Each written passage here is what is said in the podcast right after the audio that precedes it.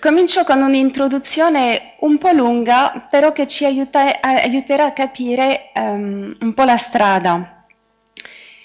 Quando riguardiamo la riflessione sul sacramento del matrimonio, vediamo che questa riflessione è stata molto segnata dal tema della generazione, della procreazione, soprattutto con i padri della Chiesa, i dottori del Medioevo. Quando si parlava del sacramento del matrimonio si insisteva molto sulla procreazione.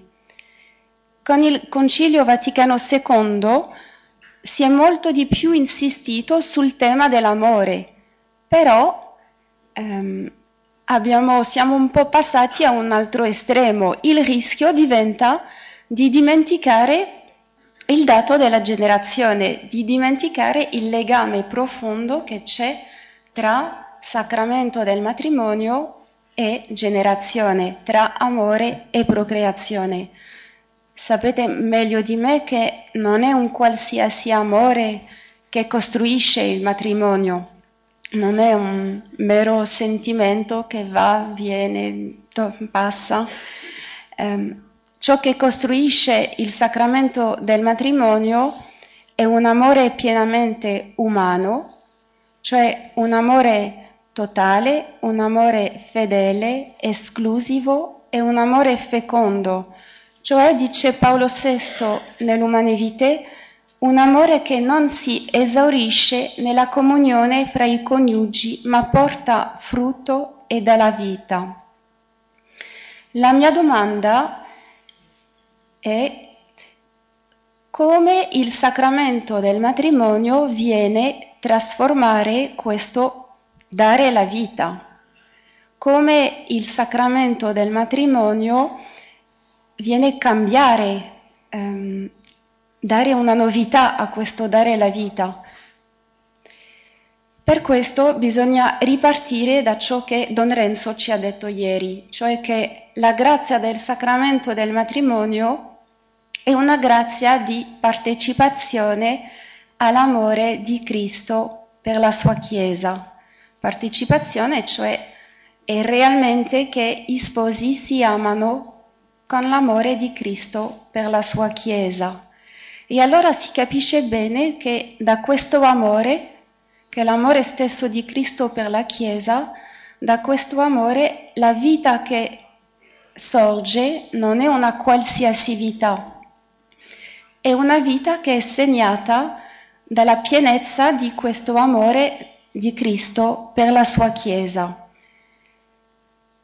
Per mettere in valore questa pienezza no, della generazione alla quale eh, la grazia del sacramento del matrimonio chiama gli sposi, comincerò con il rito del matrimonio. Con il rito del matrimonio all'inizio troviamo tre domande. Voi, almeno per le coppie sposate, avete risposto a tre domande, spero che vi ricordate bene. allora, la prima domanda riguarda la libertà, la seconda la fedeltà, il per sempre e la terza ci interessa, ci fermeremo su questa terza oggi. La terza riguarda l'accoglienza dei figli. Allora, la domanda è, o era quel giorno, però è sempre, siete disposti ad accogliere con amore i figli che Dio vorrà donarvi e a educarli secondo la legge di Cristo e della sua Chiesa. Due dettagli mi sembrano molto importanti per aiutarci a capire qual è la novità eh, del sacramento del matrimonio riguarda, eh, riguardando questo aspetto della, della generazione. Il testo del rito del matrimonio invita gli sposi a mettersi in una disposizione di accoglienza. Cioè la prima cosa è una dimensione passiva. Siete disposti ad accogliere con amore i figli che Dio vorrà donarvi. La prima grazia è una grazia di accoglienza, essere disposti ad accogliere il dono di Dio. Da questo dono sorge una missione, una responsabilità. Questa è la seconda parte della domanda. Questi figli che Dio vorrà donarvi, siete disposti ad educarli secondo la legge di Cristo e della sua Chiesa. Cioè, siete disposti a generarli alla vita divina e poi a fare della vostra famiglia un popolo di fratelli. Allora, lì abbiamo la struttura della, del nostro intervento. Dopo questa introduzione un po' lunga, guarderemo prima il dono, cioè che la generazione è un dono che si colloca dentro il dono della grazia del sacramento. Il sacramento del matrimonio è un dono dove ritroviamo un altro dono. E poi vedremo questo aspetto del generare alla vita divina, che mi sembra la prima missione del sacramento del matrimonio, e poi eh, il fatto di educare un popolo di fratelli. La prima parte, il figlio un dono che viene da un dono, andrò abbastanza velocemente perché mi sembra che ieri con questa coppia di sposi di cui mi sono dimenticata il nome, vi prego di scusa. Sì. Abbiamo già abbastanza parlato di questo tema, dunque darò soltanto alcuni spunti. In una meditazione molto bella sui due primi capitoli della Genesi, Giovanni Paolo II si chiedeva se l'uomo può dirsi Dio mi ha dato a te apro una parentesi, questo bellissimo testo, questa bellissima meditazione sul dono disinteressato, avevo soltanto il testo in francese e ringrazio Don Cemek che mi ha dato la traduzione italiana. Dunque, Giovanni Paolo II si chiede, si può dire, guardando un'altra persona, Dio mi ha dato te? E risponde, non soltanto gli uomini si uniscono tra di loro, è Dio che li dona uno all'altro e in ciò si attua il suo piano creativo. All'interno di questo dono si apre la scoperta di un altro dono. Attraverso il dono del sacramento del matrimonio si apre la scoperta del dono della paternità e della maternità. Dio dona il figlio ai genitori e Giovanni Paolo II, parlando della maternità, scrive, continua nella sua meditazione, Dio vuole darti un altro uomo, cioè Dio vuole affidarti quest'uomo. E affidare significa che Dio ti crede, crede che tu sappia accogliere questo dono che lo sappia abbracciare con il tuo cuore, che sappia rispondere a questo dono con il dono di te stesso.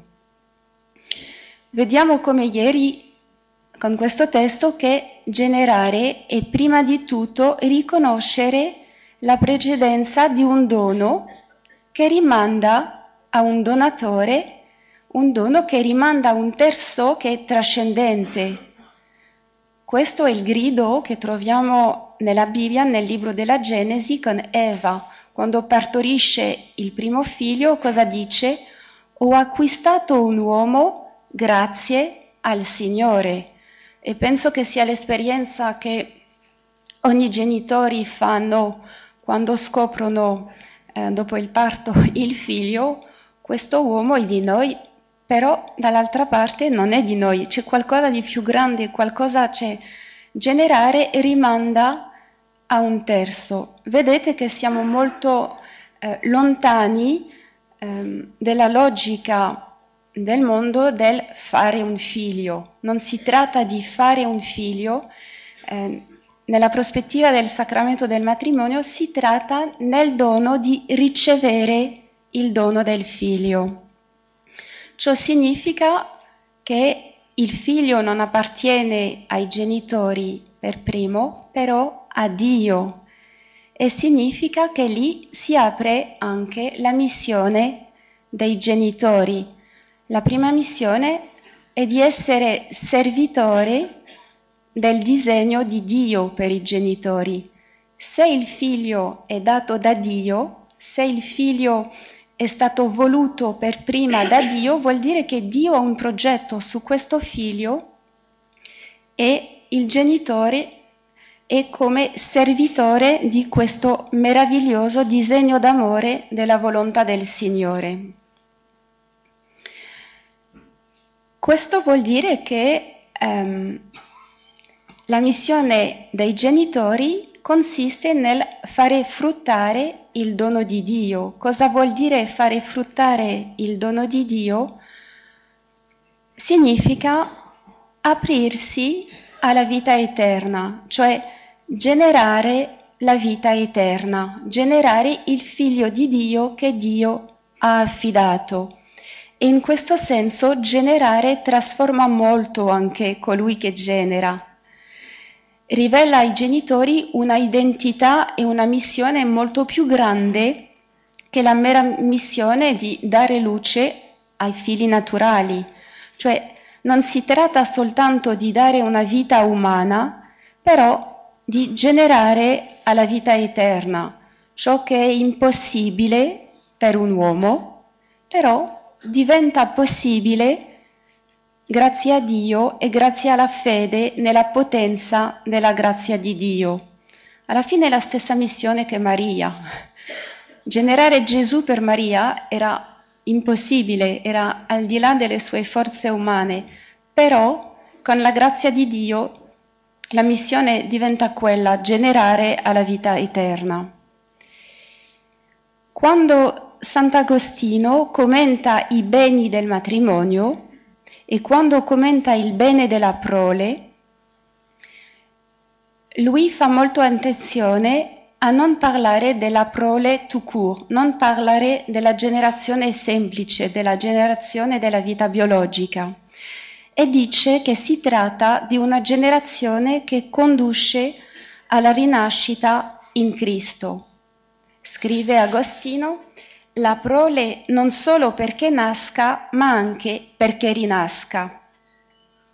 In effetti, commenta ancora Agostino, questa volontà poi nel matrimonio cristiano non è determinata dal fine di dare vita a figli destinati a passare su questa terra, ma da quello di dar vita a figli che rinascano in Cristo per l'eternità. Questa generazione dei figli alla vita in Cristo fa dunque parte integrante della grazia del sacramento del matrimonio, non è un di più estrinseco, cioè la grazia proprio del sacramento del matrimonio. Questo ci fa sentire la sintonia che esiste tra la grazia del matrimonio e il battesimo. Cioè quando una coppia chiede il sacramento del matrimonio, chiede nello stesso tempo anche la grazia del battesimo dei figli. È contenuto eh, nel, in questo chiedere la grazia del matrimonio, non è qualcosa di estrinseco.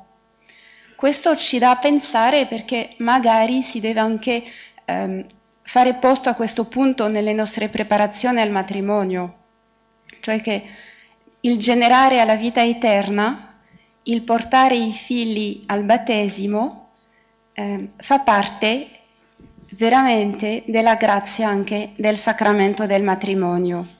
San Agostino lo può scrivere perché lui l'aveva capito proprio sulla, sulla sua propria pelle, cioè eh, l'aveva capito in un modo esistenziale presso la sua madre Santa Monica. Sapete bene che Santa Monica ha partorito due volte Agostino, una volta nella carne, poi un'altra volta attraverso tante lacrime, tante sofferenze, tante preghiere, ehm, ha partorito Agostino anche secondo la fede. Monica non ha mai immolato, si è fidato. Nelle confessioni di Agostino troviamo una descrizione molto espressiva di Santa Monica. Agostino parla al Signore e parla di sua madre al Signore. Dice, la madre della mia carne, avendo più caro di partorire dal suo cuore casto nella tua fede la mia salvezza eterna. È molto significativo se guardate la struttura delle confessioni di Agostino, subito dopo il capitolo ottavo dove racconta la sua conversione, troviamo il capitolo dopo dove si parla della morte di Monica, come se Agostino aveva, aveva capito che una volta che Monica ha partorito suo figlio alla vita eterna, ha compiuto la sua missione, può morire. Dunque le due mi sembrano anche legati quando leggiamo le confessioni. Troviamo la stessa preoccupazione al generare dei figli per l'eternità eh, nei beati Luigi e Zelia Martin, i genitori de, della piccola Teresa del bambino Gesù. È precisamente questo punto del generare alla vita eterna che dà consolazione alla coppia Martin quando hanno questo dolore tremendo di perdere quattro figli. In una lettera della mamma di Teresa del bambino Gesù Zeli, Zelia in italiano, ehm, parla di, della perdita di, di, questi quattro figli e scrive alla, alla figlia Polina, per me era il grande compenso, perciò desideravo averne molti per allevarli per il cielo. Il compenso per Zeli è, dir, è dirsi ho compiuto la mia missione.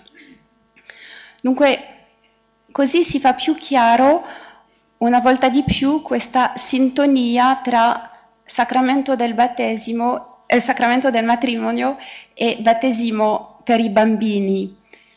Josef Ratzinger, quando parla del battesimo, descrive il battesimo come un cambiamento di soggetto, cioè dice che nel battesimo il mio proprio io viene cambiato nel io di Cristo e illustra questo questa affermazione con la lettera ai Galati 2:20. Non vivo più io, ma Cristo vive in me.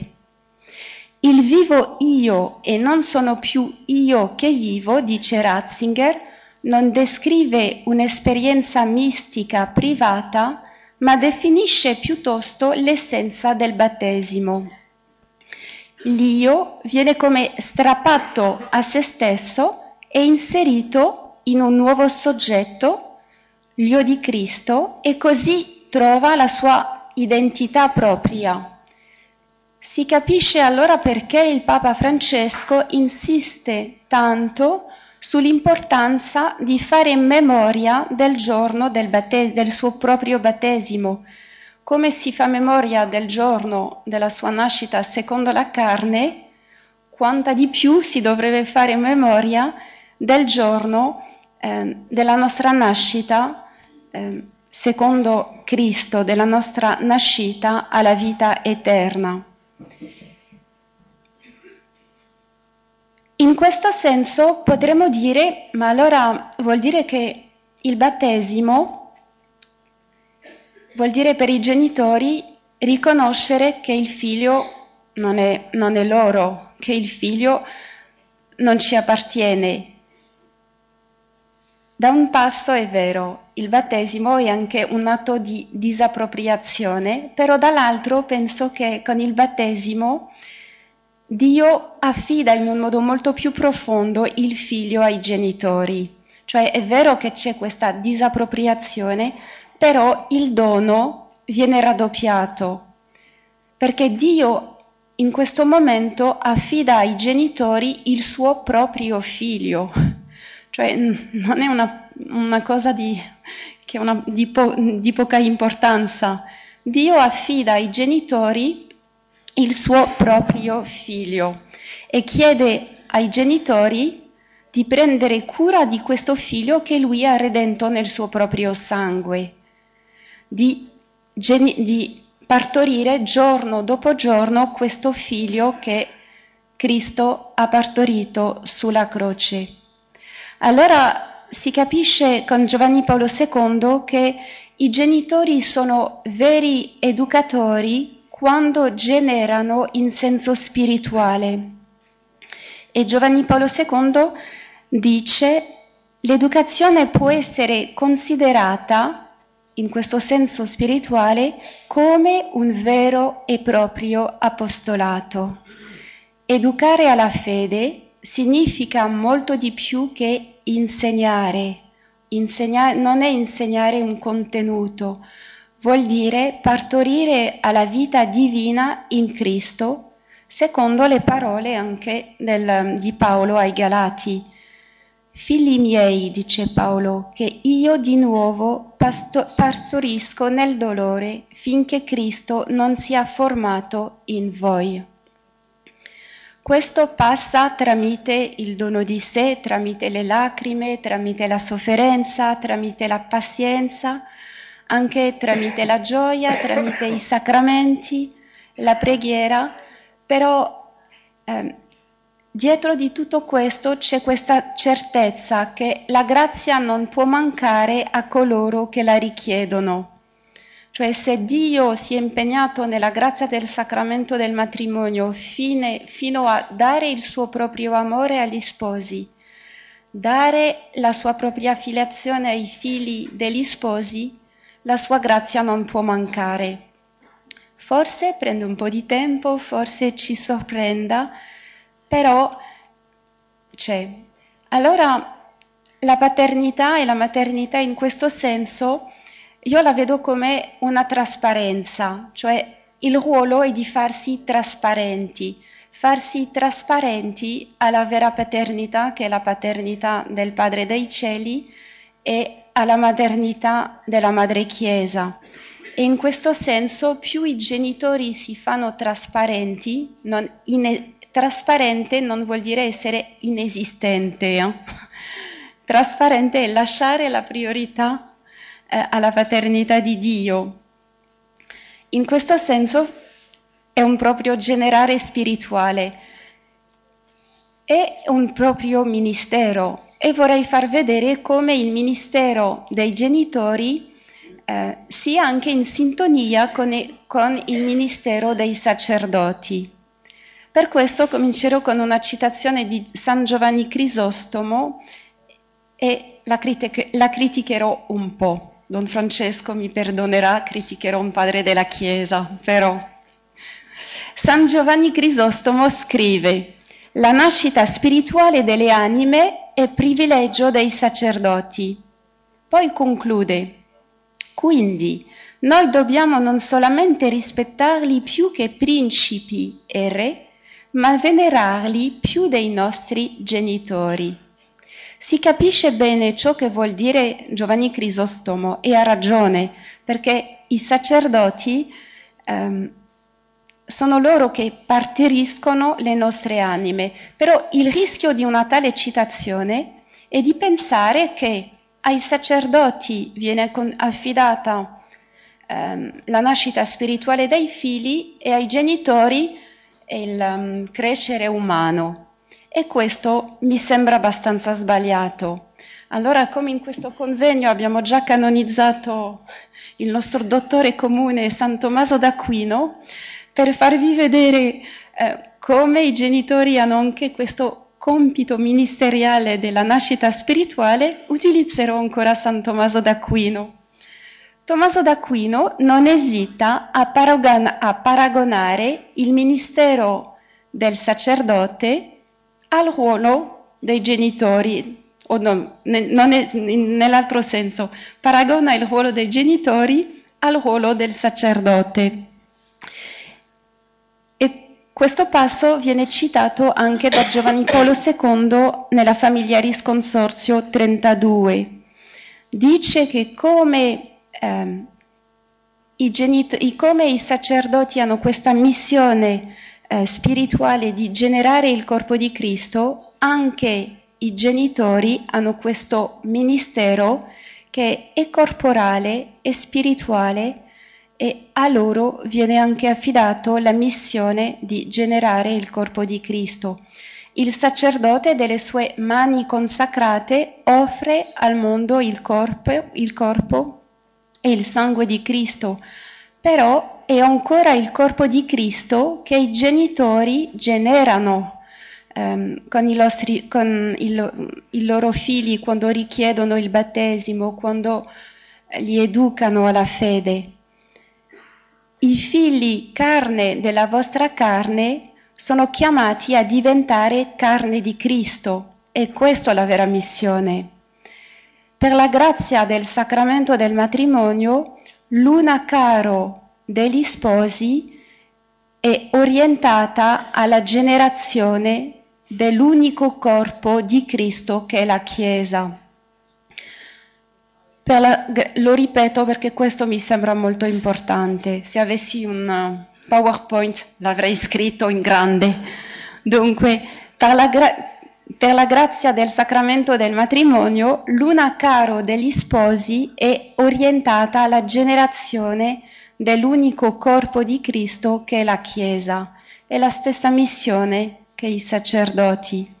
Si capisce, mi piace molto di vedere come tutti i sacramenti no, si trovano bene insieme, si richiamano l'uno l'altro, sempre un organismo. Non posso mai scegliere un sacramento e mettere l'altro via, vanno insieme e si vede molto bene con il sacramento del matrimonio che richiama il battesimo, che richiama il sacramento del, dell'ordine. Però mi sembra importante anche ehm, per il sacramento del matrimonio che ci siano uomini di Dio eh, che dobbiamo chiamare padri, che non sono padri secondo la carne. È importante chiamarli padri perché ci ricordano, ricordano i genitori che la vera paternità, la vera maternità si radicano in una paternità che è quella del Padre del Cielo che il vero dare la vita è dare la vita di Cristo. Qui mi sembra importante e molto importante perché questo partorire nel dolore di cui parlava Paolo, questo partorire figli di Dio, ogni tanto può prendere l'apparenza dell'infertilità.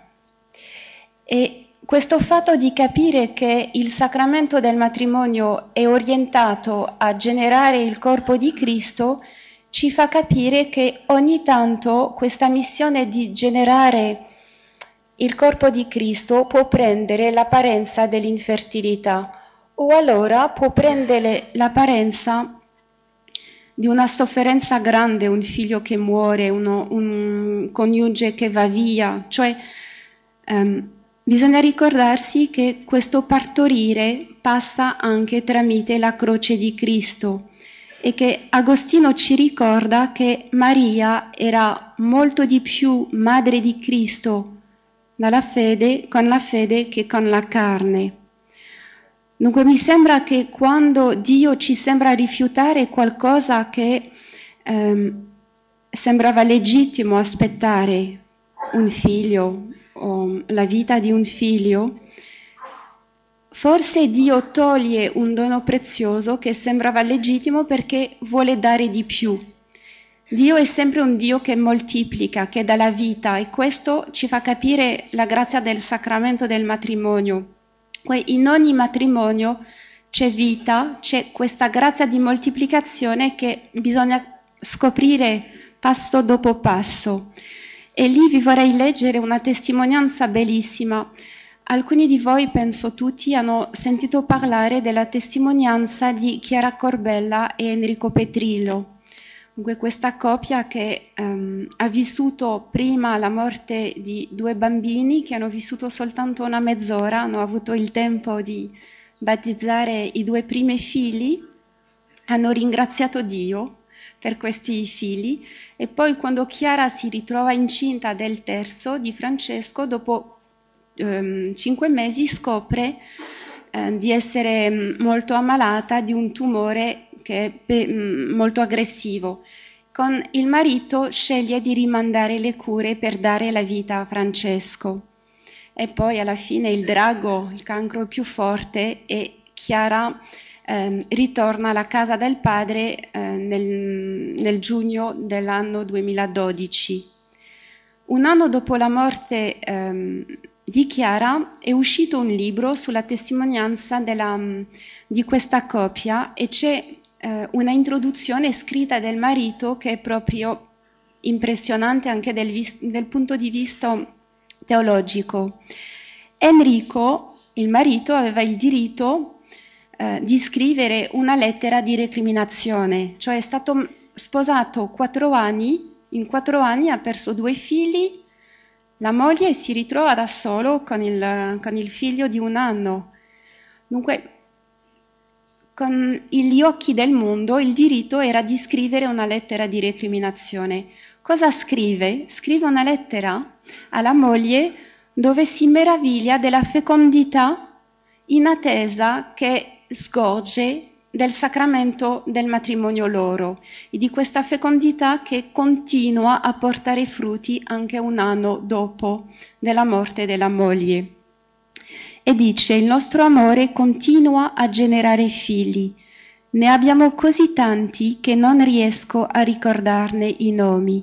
Sono figli non nella carne, ma sempre figli nel Signore. Dunque certo un tale sguardo esige, come dire, veramente di prendere gli occhiali della fede, esige anche di riconoscersi figli dello stesso padre, cioè Enrico e Chiara hanno potuto attraversare questo mare di dolore con serenità e gioia perché si sono riconosciuti figli di questo padre prima di tutto. E allora il sacramento del matrimonio diventa con il generare i figli, scoprire i figli con, come il dono eh, di un padre originario, diventa anche luogo per i, per i genitori di riscoprire la loro figliolanza. Cioè i genitori anche sono figli di questo padre che ama eh, e genera.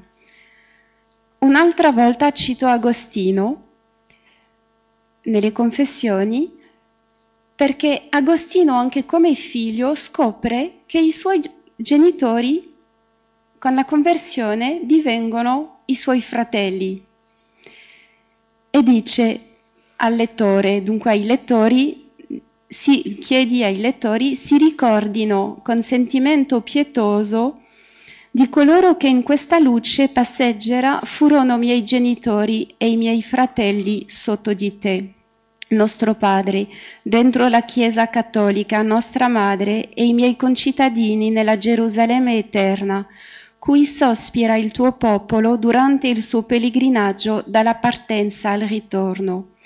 Dunque, avere coscienza um, di avere un, un padre e di essere un figlio è fondatore del nostro essere e ci fa capire che la, com- la comunione eh, coniugale è chiamata a aprirsi a una nuova esperienza, non soltanto l'esperienza del generare figli alla vita eterna, però anche l'esperienza della fraternità.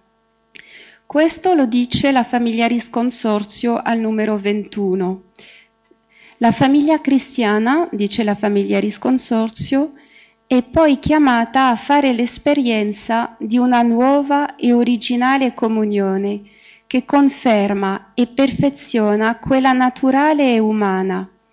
In realtà, la grazia di Gesù Cristo, il primogenito fra molti fratelli, è per sua natura e interiore dinamismo una grazia di fraternità, come la chiama San Tommaso d'Aquino, che ritroviamo un'altra volta.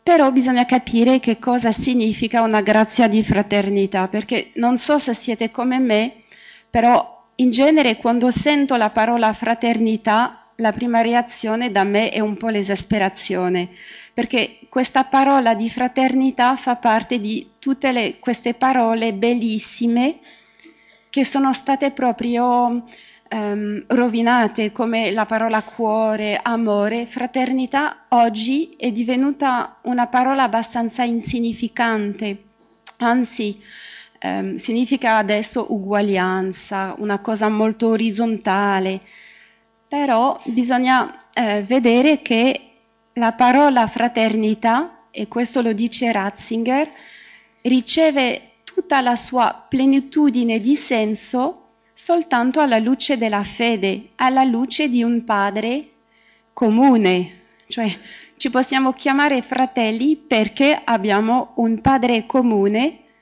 perché siamo in Cristo, l'unico figlio, figlio nel figlio, uniti nel, nello Spirito Santo. È una fraternità che si radica nell'incorporazione al corpo di Cristo tramite il battesimo, l'Eucaristia.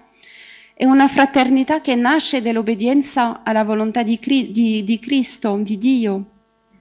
Vi ricordate le, le parole di Cristo? Perché chi fa la volontà di Dio, costui è per me fratello, sorella e madre. Papa Francesco una, nel messaggio del primo gennaio di questo anno, ehm, il messaggio per la, la giornata della pace, ha scritto una lettera sulla fraternità e dice precisamente che una vera fraternità tra gli uomini suppone e esige una paternità trascendente.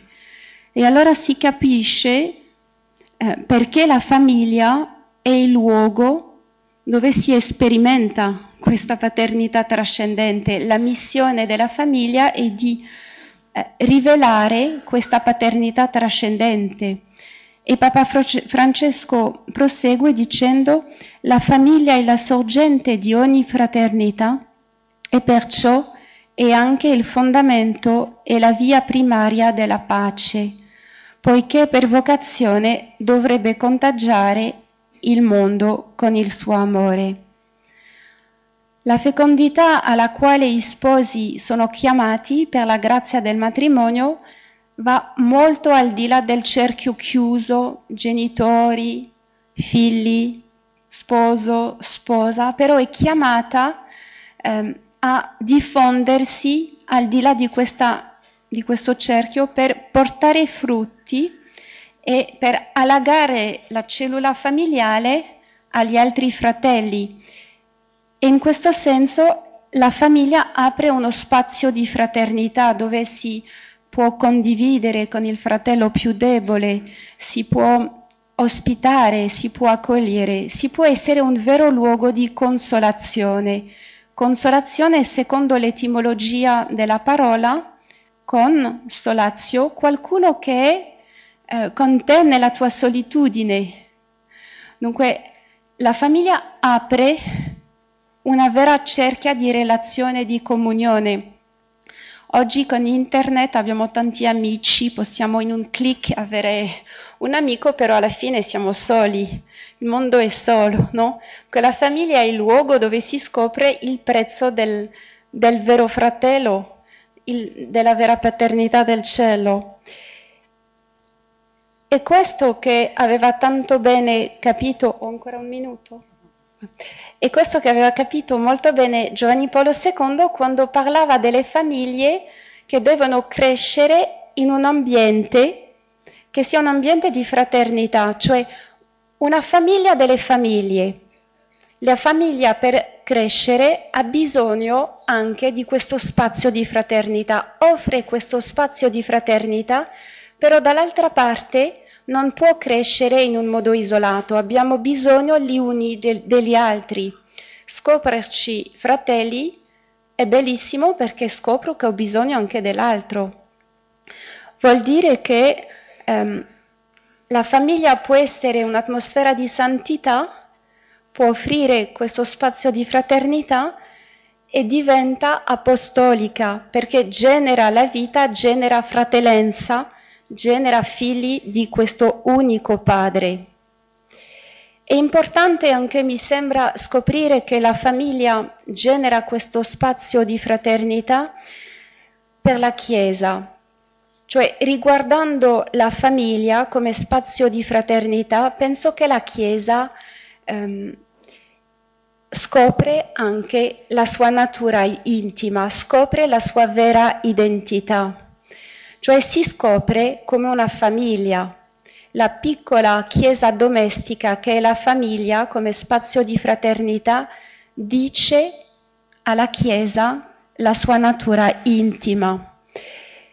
E lì vi citerò um, il professore Perez Soba che dice che l'immagine della chiesa che è la gente è molto più quella di una gerarchia organizzata che ordina cose, piuttosto che quella di una famiglia che dà la vita e su cui ognuno può sostenersi. E mi sembra importante e decisivo per la pastorale ehm, scoprire che la Chiesa è una famiglia, perché in questa prospettiva ehm, non si organizza più la pastorale come un programma di azione, come una struttura, come una... però la pastorale, se la pastorale della Chiesa intesa come famiglia ha la stessa missione che eh, questa grazia del sacramento del matrimonio, è la grazia di generare la vita.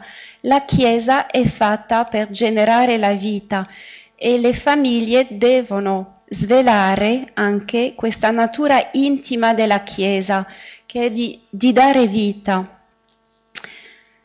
Per concludere questo percorso, vedete che abbiamo alla fine fatto vedere che la grazia del sacramento del matrimonio eh, ci offre anche un percorso di, di vita spirituale.